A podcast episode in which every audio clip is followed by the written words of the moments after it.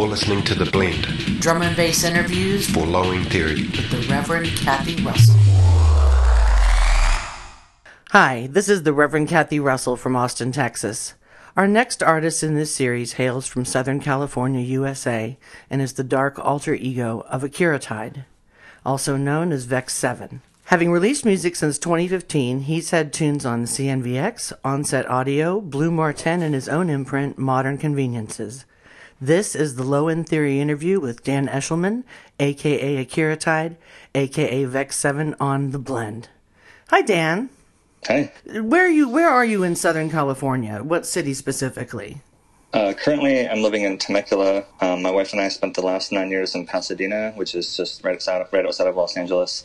Um, but we moved here um, in July because we had a son and we bought a house here, so we're in the suburbs now. However, now were you close to where the fires were happening? No, not really. Um, I mean, when we lived in Pasadena, it was a little closer. We definitely could, you know, we could feel the smoke in our lungs every day. Um, it was really bad. We actually had to get air purifiers for every room in our apartment. But uh, here, it's been pretty good so far. Well, that's that's good to hear that you were in a safe place. Uh, Yeah. Now, what is the scene like there uh, where you are? I mean, in Temecula, like non-existent. There's not really a drum bass scene here, but in Los Angeles, it's pretty decent. I mean, we've got you know respect, um, and there's other club nights and stuff. So yeah, it's all right in LA.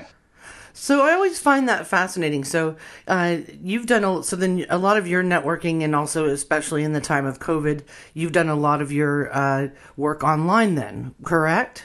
Yeah, Working definitely. with others. hmm for sure. Now, how does that uh, process go? Because I know you've collaborated with uh, with several different artists. Uh, do you normally? You're obviously not in the same place. Uh, do you? How do you normally exchange back and forth? Do you just normally like trade stems, or do you normally make sure you have the same DAW? Or I, I know some place there there even are some services that you can collaborate with online. Um, how do you normally work that out? Believe it or not, um, I usually just do everything through Facebook and Dropbox. So um, I use Facebook Messenger a lot and just talk to people through there.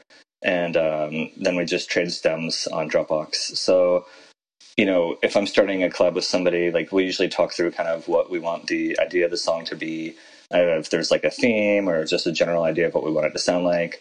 And then, you know, one person will start it and then we'll just trade stems back and forth until it's finished, really. So then it doesn't even really matter that maybe you might be in two different DAWs. It just because you're just trading audio stems, it doesn't matter, correct?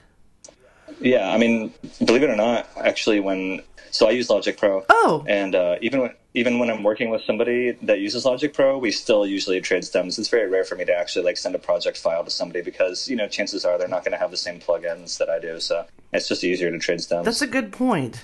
Uh, well, it, it always, I think it's a, a, a, te- a testament to the community of drum and bass that that you're able to collaborate with so many people, you know, all over the world. Um, I know that you Yeah, cor- sure. uh, collaborated with a Russian artist. Um, now I know that was for a different for your Akuratyde moniker, but uh, did you Mm-hmm. uh, did you have a language barrier doing that, or uh, was that able you able to communicate Um, just fine? I've, I've tried to do some interviews with some of the Russian drum and bass, and sometimes there's been a language barrier. Yeah, I think you're talking about my collab with Bop um, on Hospital Records. He um, speaks pretty good English, so that wasn't really so much of an issue. Um, I've got a few Russian artists um, that I'm, you know, releasing music with on my record label, and there's definitely a little bit more of a barrier there. Um, some of them use translation apps, um, so that's always kind of interesting to see. Um, and the apps have gotten pretty good, so you know, it's not too difficult these days. But with Bop, yeah, his English is pretty good, so it really was a pretty easy collaboration. Okay, that's uh, that's really awesome. Uh, so I'm familiar, you know, a lot with your Akuratyde, but I'm not as familiar with your Vex Seven. What's the difference? Uh, d- uh, what between the two for you? Um, well, I'll just give you like a brief history. So I started the Vex Seven project in 2017 when I was writing my debut album, Past Lives, um, under my Akuratyde alias, and I was just really struggling with the album, and it, it took me two years to finish that album, and I was just having a hard time finishing it, and was listening to a lot of techno at the time, and just started writing techno just kind of out of nowhere and you know, I'd never written techno before, and uh, just it seemed like maybe a good way to kind of get out some of my frustrations dealing with writing the album. And uh, so I just kind of went on this offshoot for like three months and wrote nothing but techno. Oh techno. wow. And, uh, and of course, you know, I wasn't intending to use any of those songs for the Akuratyde album, but it was just kind of a way to maybe get out some of my feelings and stuff that I was processing. And uh, so then I went back, you know, and finished Past Lives, and it came out in 2018.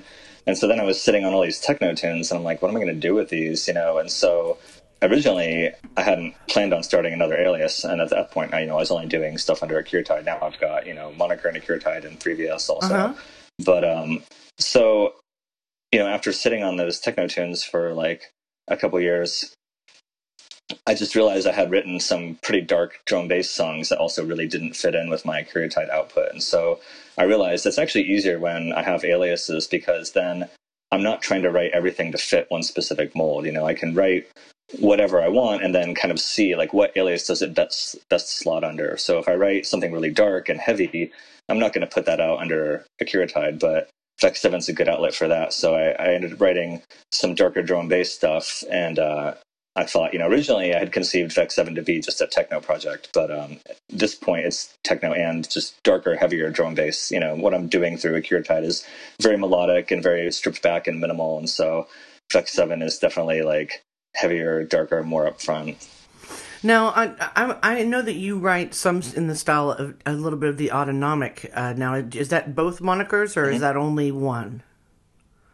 Um, both, I guess. You know, I don't have as clearly a defined style for Vex 7 because I just don't have a lot of time to devote to it, especially right now with my son being born. I mean, it's hard enough just to write Akuratyde songs. So Yes. it's it's something that, you know, I haven't had as much time um, to spend on it. And that was actually part of the reason when Doug approached me about doing the mix for Low End Theory that was part of the reason I wanted to do a Vex 7 mix because I haven't done one yet, you know. So I thought it would be like a fun opportunity to do something in a different style than what I usually do. And with my monthly podcast series that I'm doing, I'm already doing an Akuratyde mix almost every month. And so I thought it'd be fun to switch it up and do something different.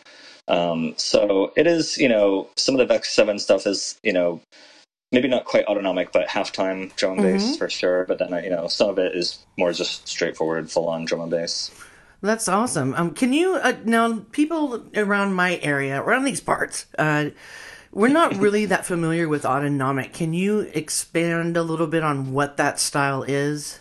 Yeah, absolutely. So it started around 2008, 2009, and the people really championing that sound at the time were D-Bridge and Instra:mental, who you might know as uh, Kid Drama and Boddika. Okay, yes, I have And heard that. um, okay, and just kind of the the idea behind it was to slow the tempo down a little bit. Um, the songs are always 170 beats per minute; it never goes over 170 usually, and just kind of stripping back the drums and putting more focus on um, melodic elements and synthesizers. It's very like synth based, very you know a lot of analog hardware being used. Um, breaks are very rarely used in autonomic. It's almost Uh-huh. always you know drum machines um, or drum samples.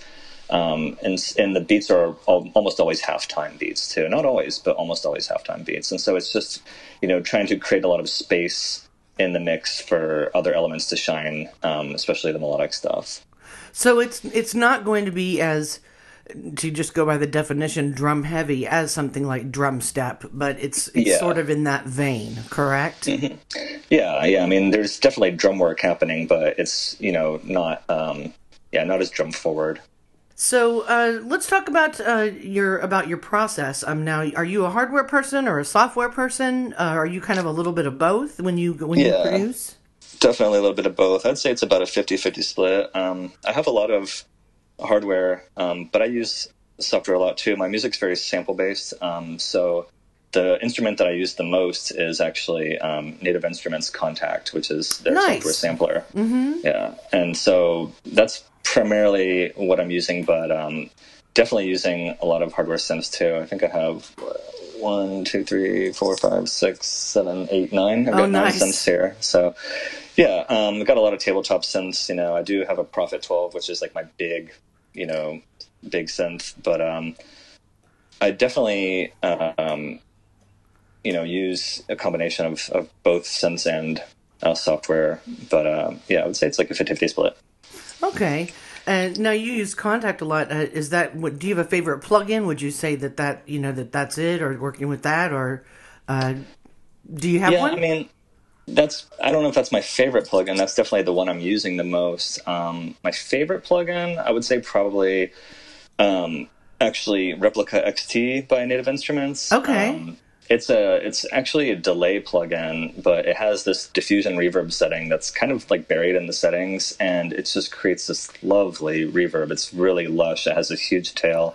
It creates all these really interesting harmonics too. Um, I use it on every song, and usually multiple instances of it on every song. So I guess that's that's the big reveal here. You're getting the inside scoop. That's right. Well, hey, I'm here. I'm here to get the juicy details. yep. You mentioned that you just had that you recently had a child. Is it a boy or a girl?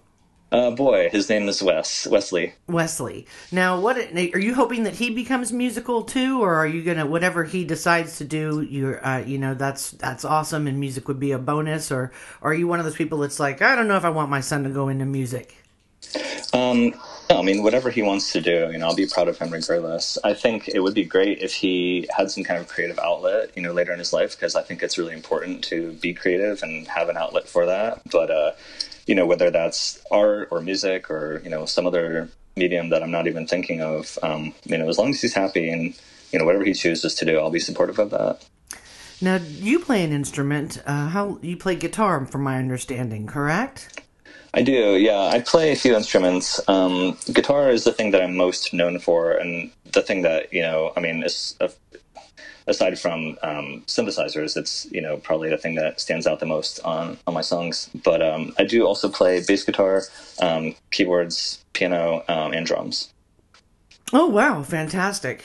And uh, uh, you actually got your start as well. You not with drum and bass, but you were really uh, into like industrial type of music, correct? Yeah, yeah, that's something I've talked about a bit in the past in other interviews. So when I was a teenager, I got really into industrial music. That was like my bread and butter, and uh, got into drum bass in the late '90s when I started going to raves. Actually, my first rave was for my 16th birthday party Oh. in uh, 1997. And uh, when uh, when I first started going, I was just getting into like you know at the time everything that was playing at raves was pretty much called techno. Um, now tech- yes, I remember that time. Yes. now, now techno is a genre of music, but at the time techno wasn't so much a genre of music. Um, and uh, so yeah, so when I first started going, um, I got really into house and techno, and at the time, you know, jungle was just starting to get kind of big. It was usually like, um, you know, room two was usually the jungle room, and uh, I hated it when I first heard it. I just couldn't make sense of it. It was so fast. you know, back then there was a lot of chopped up breaks, and I was just like, "What is this? Like, where is the beat?" I couldn't find the rhythm, and the you know drums were just skittering all over the place, and I was like, "That was just awful." And uh, but the more that I went, the more raves I went to, then I really started getting into it. Um, for me, what turned it around actually was I was at this huge warehouse rave in Ohio. I mean, I don't know, there must have been like ten thousand people there. It was this giant warehouse. Oh wow, I didn't And- realize the Ohio scene was, was that big at that Yeah. time. it, it got pretty big for a while, and um, I heard um, Shadowboxing by Nasty Habits, aka Doc Scott. Oh, me too. That's that's definitely part of my uh, drum and bass baptism as well. yeah, I heard that, and you know, because I was really into industrial, I was really into like darker stuff, and at the time leading up to that, a lot of the jungle that I'd been hearing was I don't know if happy is the right word, but it was you know more like upbeat, and uh, I hadn't heard, I hadn't really heard a lot of like dark drum bass or jungle yet, and so when I heard that and that you know bass line kicked in, I was just like, ooh, okay, I can get into this. yeah, there's something dramatic, uh, almost kind of cinematic about about shadow boxing. I think um, For sure, yeah. It, it, and it really, there's not a lot to it, you know, when you really start to break it down and, and take it apart in your mind, but it just works, you know, for what Yeah. it is. And uh, Yeah. I mean, especially when the genre was so new, now you've got stuff with layers and layers and layers where you had a lot of more of that raw grittiness um, Right. when the scene was first starting. That uh, that there's some there's perfection to it as well. So uh, I totally agree with you on that. Well, cool. Uh, well, um, that's the main thing. Everything I got. Uh, do you have anything that that's coming out, or uh, did you put up something out recently that you can tell us uh, tell us about? I did, yeah. Um, so just at the beginning of this month, on the fourth, um, I had my fifth release on Blu Mar Ten Music, which is a remix single. It's um, two songs from my album Home Movies, remixed by some people that are really killing it right now and who I hugely respect. Um, the first is my song Evergreen, remixed by Tim Reaper, which was just phenomenal. I mean, he absolutely smashed it as he always does. Awesome. And then the second is uh, the B side is the title track Home Movies, uh, featuring Y2, which was remixed by Wardown which, if you're not familiar with that, it's um, an alias of Pete Technomatic, and okay. he released and he released an album on Blu Mar Ten Music um, in 2020 under oh. that alias Wardown, and uh, it's just a phenomenal album. It's like a real kind of love letter to 90s drum and bass, and so it was really cool to um, hear his spin on it. Oh, well, definitely have to check that out. I haven't heard that one. Yeah. Um, now, where can we find your music? Are you on uh, Are you on Beatport? Are you on uh, Juno? How can we put some money in your pocket, so to speak? yeah, I mean everywhere. Um, it, my music's on all platforms. You know, if uh, if you want to support the artists, Bandcamp definitely the best place to go for that. But it's also on Beatport, Spotify, iTunes, Apple Music, Juno, everywhere. Fantastic. Well, do yeah. you want to have any shout outs you want to give before we wrap things up? Sure. Yeah. I guess just uh, shout out to my wife and my son and really everyone that has helped me along the way because, you know, as much as we want to believe through social media that everybody is self-made, the reality is that that's not true at all. And everybody has, you know, a team of people that they've worked with or have, you know, backed them up or been behind them or helped them in some way. So to everyone who's helped me, thank you. That's a fantastic shout out. Well, thank you so thanks. much, Dan. And uh, this has been The Blend. All right. Thank you. You have just listened to the Blend Low End Theory Mix Series interviews with the Reverend Kathy Russell.